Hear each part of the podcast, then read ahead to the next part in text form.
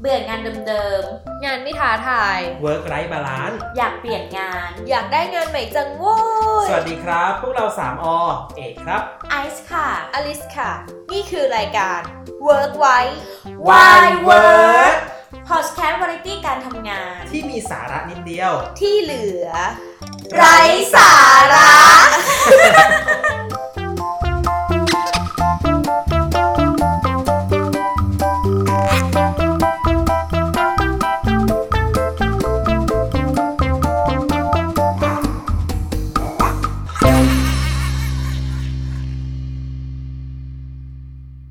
สวัสดีค่ะ วันนี้พบกับ EP ที่ 8 แล้วค่ะ ชื่อ EP คือรีซุม เฮ้ย เลซุม เฮ้ย เลซุเม่ เฮ้ย ถูกแล้ว เฮ้ย เอ้ย ถูกแล้วค่ะ ไม่น่าเชื่อว่าพวกเราจะเล่นกันได้ในเทคเดียวผ่าน ซ้อมนานไหม ไม่นาน ไม่ซ้อม เราเน้นเล่นสด พวกเราเน้นอะไรนะ probing s o r โพบดิ้นแผ่น อะไรโพบเบมโซบ โพบเล่นโซบิง ไม่พี่ไอซ์จะปวดตามไงโพบบิ้งโซบเบมเอ้ยโพบเบมโซบ บิงเอ้ย ถูกแล้ว โอ้ยเหนื่อยจังเลย เปิด EP ก็เหนื่อยแล้ว อยาก อัพ จะ ไปต่อค่ะ อยากเล่นมั่งอยากเล่นมั่งก็บอก โอ้ย แค่เปิด EP ก็ เหนื่อยแล้ว โอเค เข้าสู่สาระจริง ๆ ของเรากันดีกว่า ในเรื่องของวันนี้เนาะ เรื่องของ resume อ่า resume เราติดพันกันไว้อยู่คราวที่แล้วเนาะ เป็นวิชาที่มหาลัยไม่สอน เดี๋ยวเรามาแชร์กันดีกว่าว่า เฮ้ย resume ของแต่ละคนเป็นยังไงบ้าง จำได้ไหม ยังจำได้ไหม resume ฉบับแรกในชีวิตของพวกเราทั้งสามคนเป็นยังไง ยังจำ จำได้ค่ะ เป็นยังไงคะ ยังไงนะ มันยังไงคะ เทมเพลตในเว็บไซต์เลยค่ะ แล้วจะมีแถบพลังด้วย จริงเหรอ ก็คือแถบเหมือนตอนสกิลใช่ไหม เออ มีแถบพลัง เอ เอ อ อ นี่คือเรซูเม่อันแรกเลยนะ เออ แล้วเขียนอะไรบ้างเขียนอะไรบ้างเลยเรซูเม่ ก็ส่วนใหญ่ก็จะเป็นเขียนแบบปกติเลยเนื้อหาทั่วไปเกี่ยวกับที่อยู่ที่เบอร์ติดต่ออีเมลติดต่อแล้วก็แบบพวกเออเกรดของเราอย่างเงี้ยค่ะแล้วก็ประสบการณ์ที่เราแบบฝึกงานด้วยหรือว่าสิ่งที่เคยทำมาจากมหาลัย อ่า เออ แล้วอลิสล่ามีอะไรบ้างในเรซูเม่ อั ฉ น บับ นี้ แร เป็น ก เกรดพลังของเราไปเลยนะไอ้กลม ๆอะที่เหมือนพายชาร์ตอะ เออเออเออ เออ แบบกลมๆว่ามีสี่อันห้าอันเหมือนดาวป่ะ ใช่ เหมือนดาว เออ แล้วก็ใส่เนี่ยใส่อายุด้วย ใส่อายุใส่ใส่อายุก็ใส่เพศลงไปด้วย อ๋อ ก็คือไม่รู้ไงตอนนั้นไม่รู้จะเขียนอะไรก็เขาให้เขียนคิดไม่ออกก็เลย เนอะ ใส่ใส่ไปหมดเลย เราก็เห็น ข้อมู เทมลเพลตเรา ข้อ ก็ มูล ใส่ แบบเนี่ยข้อมูลพื้นฐานที่ต้องรู้ก็ใส่หมดเลย เฮ้ย เราใส่เหมือนกันใส่รูปชุดคุยทำไมด้วยเว้ย เออ ไม่ธรรมดา ใช่ ใช่ต้องถามก่อนว่าเรซูเม่ฉบับแรกที่ทำอ่ะทำตอนไหน ทำตอนเรียนเลยแหละ ก็ตอนของ กำลั เรา งจะ อะ จบอะ เราทำตอน ปีสี่ ส่งฝึกงาน ปลายอะ ไงมันก็เลยตลก อ๋อ ตลกแปลกๆนิดนึงไม่รู้ตอนนั้นไม่มีความรู้ เออ เราก็ไม่มีเหมือนกันเราก็ทำแบบก็ Google อ่ะ อืม เออ Google บอกให้เขียนอะไรก็เขียนอ่ะ ก็เขียนตามนั้นไปแหละ บางทีก็ตามเพื่อนนะเพื่อนเขียนแล้วก็คิด เอ ไม่ อ ออก แบบ ก็เออเอาของเพื่อนมาปรับอ่ะบางที เอาของเพื่ อ่ะ อน ใช่ เออ ใช่ใช่ภาษาอังกฤษอ่อนแอ เออเออเออใช่ เพราะงั้นก็ Google Translate ก็ช่วยคุณได้เหมือนกันเออ ตอนนั้นก็คือแบบ เรียกว่าอะไรอ่ะทำแบบลูกทุ่งอ่ะทำเลยอ่ะ คิดอะไรออกก็ทำเนาะตอน เอ นั้น อ อะ แล้วก็แบบใส่รูปแบบขยายรูปใหญ่สุดเลยอะรูปแบบ แล้วเรามั่นใจว่ามันดีด้วยนะ รูปดีมากบอกเลย เออ แล้วก็มีสีสันสวยงาม อืมใช่ใช่ ใช่ เพราะคิดว่าแบบสวยสีเยอะเยอะ ใช่ ดี เราจะรู้สึกว่าขาวดำคือมันไม่น่าดึงดูด หรอ เออ เอ้ยตอนนั้นก็คิดเหมือนกันนะ เรา ว่า คิด แบ อย่า บ ง ว่า นั้นตอนนั้น เน้น นะ สวยงาม เออ แต่ ใช่ เวลาปริ้นอะแพงมากเลยนะ สมัยก่อนเนี่ยแบบ ใช่ใช่ อื พี่ ม เพียบอกอะไรนะแผ่นละสิบบาท แล้วมันตั้งแต่ EP ที่แล้วแล้วนะยังจำมันได้อีกเหรอ จำได้ดี ความจำดี แน่นอน เรื่องแบบเนี้ยเรื่องอายุ เออ นามจำดีจังเลย เออแล้วทีเนี้ยตอนที่เราทำกันครั้งแรกเนาะก็เรียกได้ว่าแบบเป็นฉบับมือใหม่ ใช่ไหม อืม ทีนี้แล้วแล้วตอนเนี้ยเป็นไงบ้างเรซูเม่มีการพัฒนาการไหมหรือว่ามันยังอยู่อยู่ที่เดิม มันพัฒนายังไงบ้าง ก็มีนะมีพัฒนาก็คือเราก็เห็นแบบรูปแบบแบบที่มันเป็นสากลมากขึ้นเนอะว่าจริงๆแล้วคนเขียนยังไง เอออ อย่างภาษาอังกฤษอย่างเงี้ยแล้วก็การเขียนเอ่อประสบการณ์ของเราจริงๆอะมันมันควรเขียนยังไง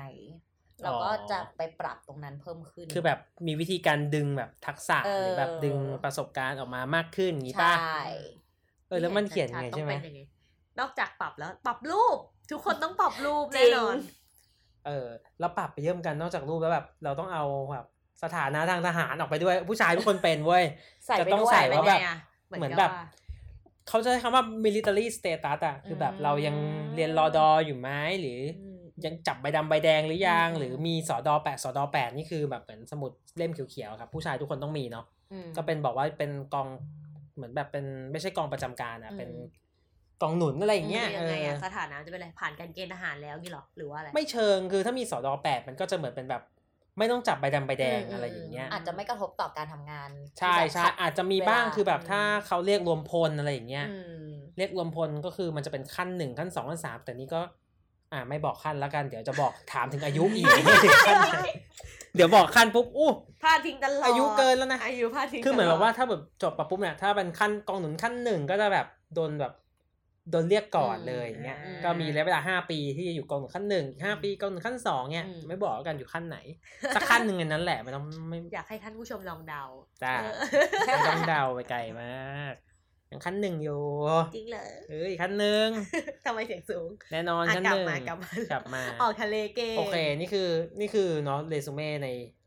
เรียกว่าฉบับ ฉบับแรก ฉบับ เด ฉบั บิ บ วต์ แรกแล้วก็เออ ฉ ฉ บั บั บบ เด เด บิ บิ ว ว ต์ ต์ แล้วพอฉบับที่สองปุ๊บเนี่ย แต่ละคนก็มีวิธีการเขียนที่แบบ เหมือนเราได้รับความรู้อะได้รับการ educate ใช่ไหมว่า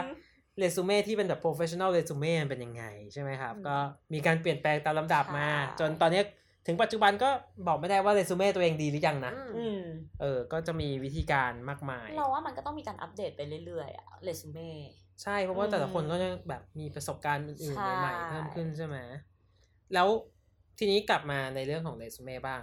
ถ้าให้พูดว่าส่วนที่สำคัญที่สุด เออสำคัญที่สุดนะในเรซูเม่ของเราหนึ่งหน้าเนี่ยอะไรที่สำคัญที่สุดสำหรับสองคนนี้ ติ๊กตอกเลยติ๊กตอก ก็ต้องเป็นตรงไอ้นี่ป้า summary statement นะที่มันจะสรุปเกี่ยวกับของตัวเองอะ ยั เรา งไง ว่า ยังไง มันเป็นช่วงแบบอ่ะถ้านึกตามโลจิกของการอ่านหนังสือเราก็ต้องอ่านจากข้างบนลงมาข้างล่างใช่ไหมแล้วไอ้ส่วนเนี้ยมันคือส่วนที่ต่อจากเอ่อข้อมูลประวัติส่วนตัวของเราอย่างเช่นชื่อภาษาอังกฤษอะไรอย่างเงี้ย ซึ่งมันเป็นพื้นที่ขายอันดับแรกที่เหมือน HR เขาจะเห็นอะ อ๋อ เออ หมายความว่าเหมือนแบบ อ่านคำนำชั้นสักนิดห เอ นึ่งใช่ปะ ออะไรอย่างเงี้ เหมื ย อน เหมือนแบบเวลาเราเลือกซื้อหนังสือปะที่แบบจะมีแบบ เราจะต้องอ่าน ใช่ หน้าปก อ่านหน้าปกก่อนว่าหนังสือเรื่องนี้เกี่ยวกับอะไรอะไรอย่างเงี้ย คนอ่านต่อไหม เออคนคนก็เหมือนกันใช่ไหมเราก็ต้องดูว่าแบบเฮ้ยคนนี้เกี่ยวเกี่ยวข้องยังไงทำอะไรอย่างเงี้ย มีจุดเด่นตรงไหนอย่างเงี้ย อืม แล้วอลิสล่ะ อ่ะพี่ไอพูดไปแล้วอะไรดีอ่ะเพื่อความแตกต่างนะคะ ประสบการณ์ละกัน อ่ะ ทำไมมันมันทำไมต้องซึ่งสำคัญตรงนั้น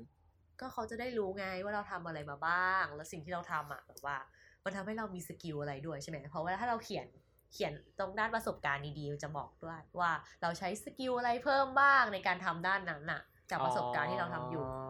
เออเห็นไหม โอค เราก็คิดว่ามันก็สำคัญว่าเขาจะได้รู้ สมมุติว่า ถ้าสมมติว่าเราอ่ะทำไม่ตรงสายอ่ะสมัครงานไม่ตรงสาย เราจะช่วยได้ในด้านประสบการณ์ที่เขียนไปอ่ะทำให้เขารู้ว่าถึงเราจะจบมาไม่ตรงสายแต่เราเคยทำงานด้านนี้มาก่อน อืม เพราะฉะนั้นเลยคิดว่าด้านนี้สำคัญ แล้วพี่เอกล่ะคะโดนพูดไปหมดแล้ว หมดแล้วครับ รูปภาพไหมพี่รูปภาพ รูปภาพเหรอ เอางี้ดีกว่า เราเราคิดว่าในมุมของเราเรายังมองว่า summary statement สำคัญเนาะ เพราะว่ามันเป็นเหมือนแบบสามประโยคแรกที่ HR เขาจะเห็นนะ เออเรา อืม คิดว่ามันสำคัญ เราไม่ได้บอกว่าส่วนอื่นไม่สำคัญนะ ส่วนอื่นก็ยังคงสำคัญอยู่แต่เราคิดว่า first impression แล้วกันเห็นก่อนเนี่ย อืม ถ้าเขาเขียนตรงกันได้ เรียกว่าโดนใจ เออ โดน ปังอะไรอย่าง โดน เงี้ย ใจใช่เลย เออ ก็มีโอกาสที่เขาจะอ่านใน section อื่น ๆ ต่อ เราเลยคิดว่าส่วนที่สำคัญที่สุดคือ summary statement ละกัน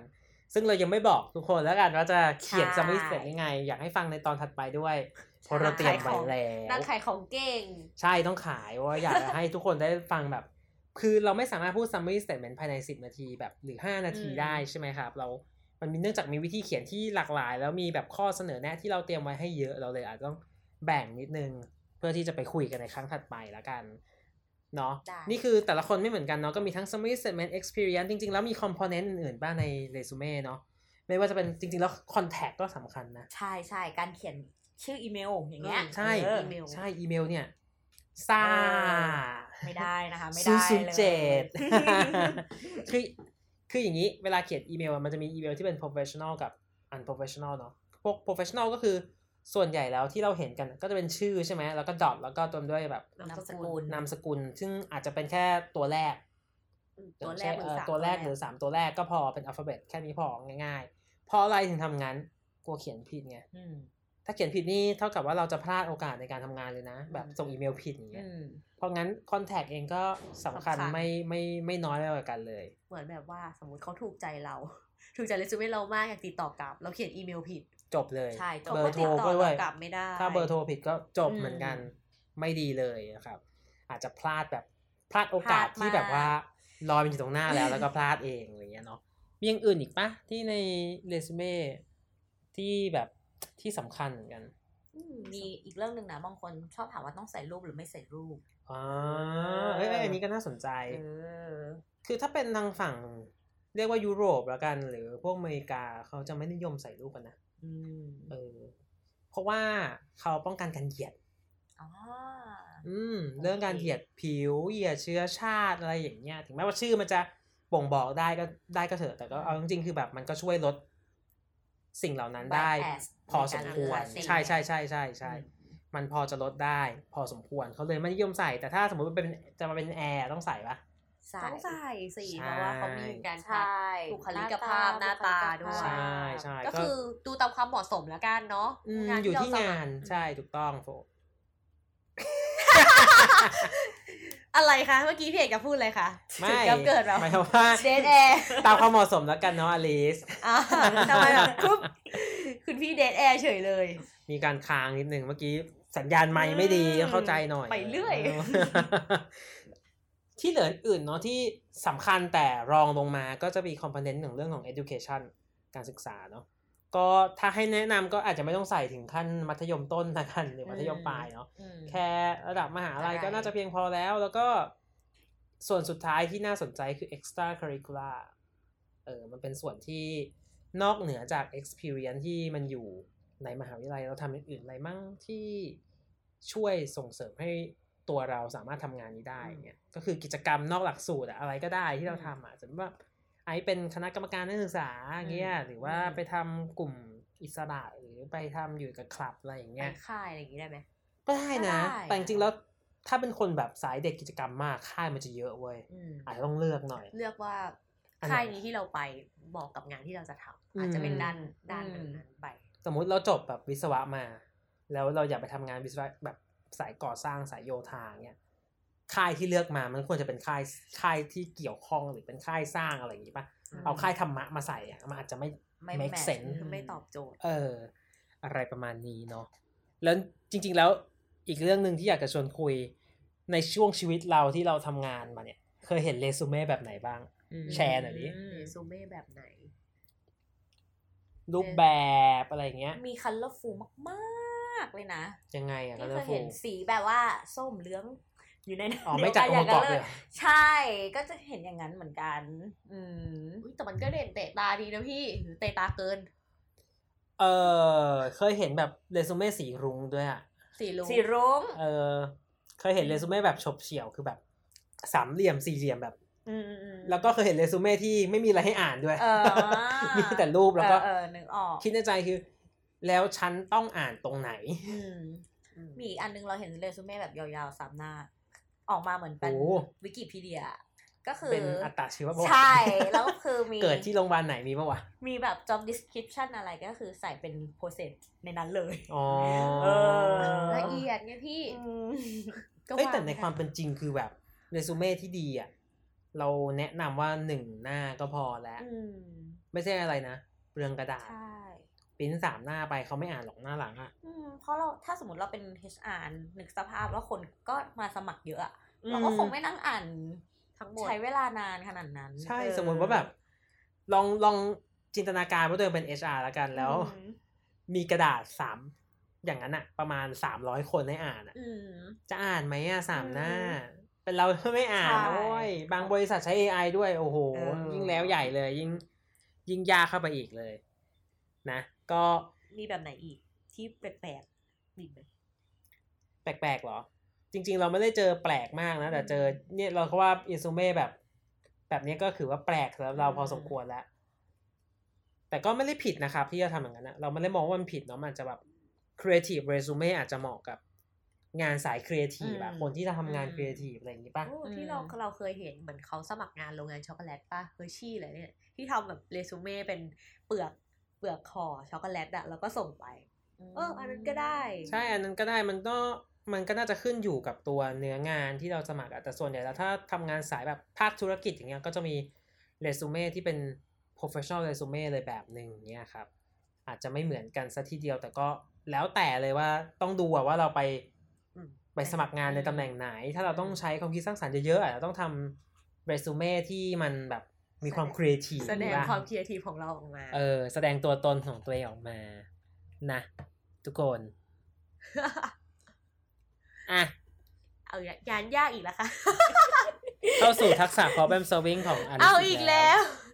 ยังไงดีคะนี่ ก็สาระเมื่อกี้นะคะ ก็คือเราก็สรุปเรซูเม่ง่ายๆเนาะเราขอแบ่งเป็นส่วนละกันว่าเรซูเม่ควรมีอะไรบ้าง ก็เริ่มต้นที่ด้านบนสุดเลยก็เป็นคอนแทคของเรา ชื่อที่อยู่เบอร์โทรอีเมลอะไรเงี้ยก็คือต้องกรอกให้ถูกนะคะ เพราะว่าถ้าเกิดว่า HR สนใจเนี่ยแล้วเขาติดต่อเราไม่ได้หรือว่าที่อยู่ผิดอะเราอาจจะพลาดโอกาสไป ขั้นที่ 2 ต่อมาก็คือ summary statement เป็นการขายตัวเอง ด้วยประโยคสั้นๆ 3 ประโยคเลยสามบรรทัดเลยประมาณเนี้ย เพื่อให้เขาดึงดูดให้เขาอ่านต่อ ต่อไปที่ experience นะคะ คือ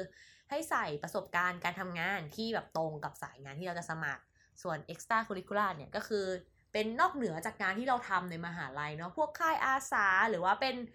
ประธานสโมอะไรอย่างงี้ก็ใส่ได้นะคะ ต่อไปเป็นด้าน education ที่แนะนำก็คือเป็นแบบระดับมหาวิทยาลัยพอหรือว่า มากที่สุดก็คือระดับมัธยมปลาย ไม่จำเป็นต้องไปถึงมัธยมต้นหรือว่าอนุบาล แล้วก็สุดท้ายก็คืออยากให้คิดว่าเรซูเม่เนี่ยเป็นงานคราฟต์เพราะว่าทุกบริษัทที่เราส่งไปอะความต้องการเขาไม่เหมือนกัน ตำแหน่งงานจริงๆอะลงดีเทลไปก็ไม่เหมือนกัน ก็คืออยากให้ปรับให้ตรงกับงานแล้วก็บริษัทที่เราจะสมัครนะคะ จบแล้ว เย้ โอ้